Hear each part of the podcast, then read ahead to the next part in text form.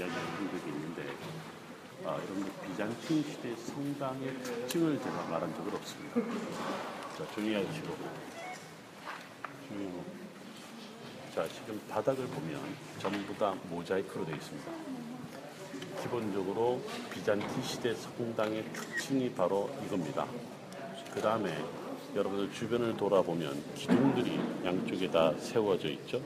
이 기둥들이 바로 뭐냐면 바실리카 형태의 기둥입니다. 바실리카 형태의 기둥이죠. 원래 바실리카는 여러분 잘 아는 율리우스 시저의 집무실이 바실리카라고 해요. 근데 나중에 아예 로마 양식이 됩니다. 이 바실리카가 우리말로는 공회당이라고 이야기를 합니다. 그 다음에 여러분 고개를 들어서 천정을 한번 보면 천정이 나무로 되어 있죠. 십자군 시대의 성당은 대부분 다 돌로 되어 있고 crypt 형태라고 되어 있어서 어, 나중에 우리가 기회가 되면 제가 또 보여드릴 겁니다. 위에 보면 이게 노아 방주 양식을 하고 있습니다. 그리고 저 나무는 백향목을 갖고 만듭니다. 그래서 세 가지 특징이 비잔틴 시대 교회의 대부분의 특징입니다. 바닥에 모자이크가 있다, 바실리카 형태를 띠고 있다, 천정은 노아 방주 양식으로 어, 백향목으로 만들어 있다. 근데 지금 바닥에 모자이크를 보시면 이 모자이크가 이 지역의 특징을 나타냅니다. 자, 그 이 교회가 오병이어 교회잖아요. 오병이어의 그 유명한 오리지널 모자이크가 여기 있습니다. 정면을 보시면 정면에 지금 제단이 보이고 여러분들이 저 안쪽으로 어, 여러분들 그 어떤 그 우리로 말하는 본당이 되겠죠. 앞에 보면 제단 밑에 앉아 앞에 계신 분들 아마 보이실 텐데 조그마한 돌이 시커먼 돌이 하나 있습니다. 저 돌이 뭐냐면 바로 예수님이 앉으셔서 축사하셨다는 것을 기념하는 겁니다. 이제 여러분들 조금 더 앞으로 가보시면 앞으로 가보시면 거기에 오병이의 모자이크가 보일 겁니다. 그게 오리지널입니다. 이 성당의 가장 대표적인 어, 네, 모자이크라고 할 수 있죠.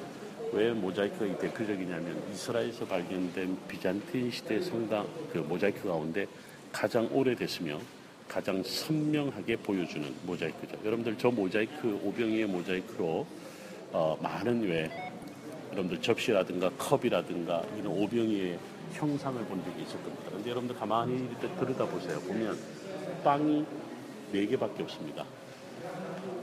오병이언데 빵이 다섯 개든 빵이 네 개밖에 없습니다. 빵이 왜 네 개밖에 없을까요? 어떤 분이 내가 안 먹었어요 이러던데 바로 예수님이 하나 들고 축사를 하셨다는 거지. 축사를 하셨다고 하는 그런 의미에서.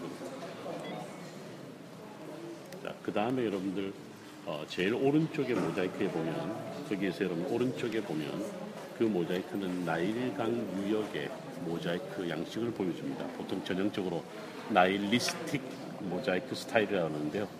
나일강의 유역의 그 모자이크를 보여주는 건 뭐냐면 이 지역이 굉장히 물로 인해 풍부하다, 풍성하다라고 하는 것을 보여주는 거죠. 제가 아까 이 오병이어 이 지역을 헬라 말로 뭐라고 그랬냐면 헵타표곤이라고 그랬죠.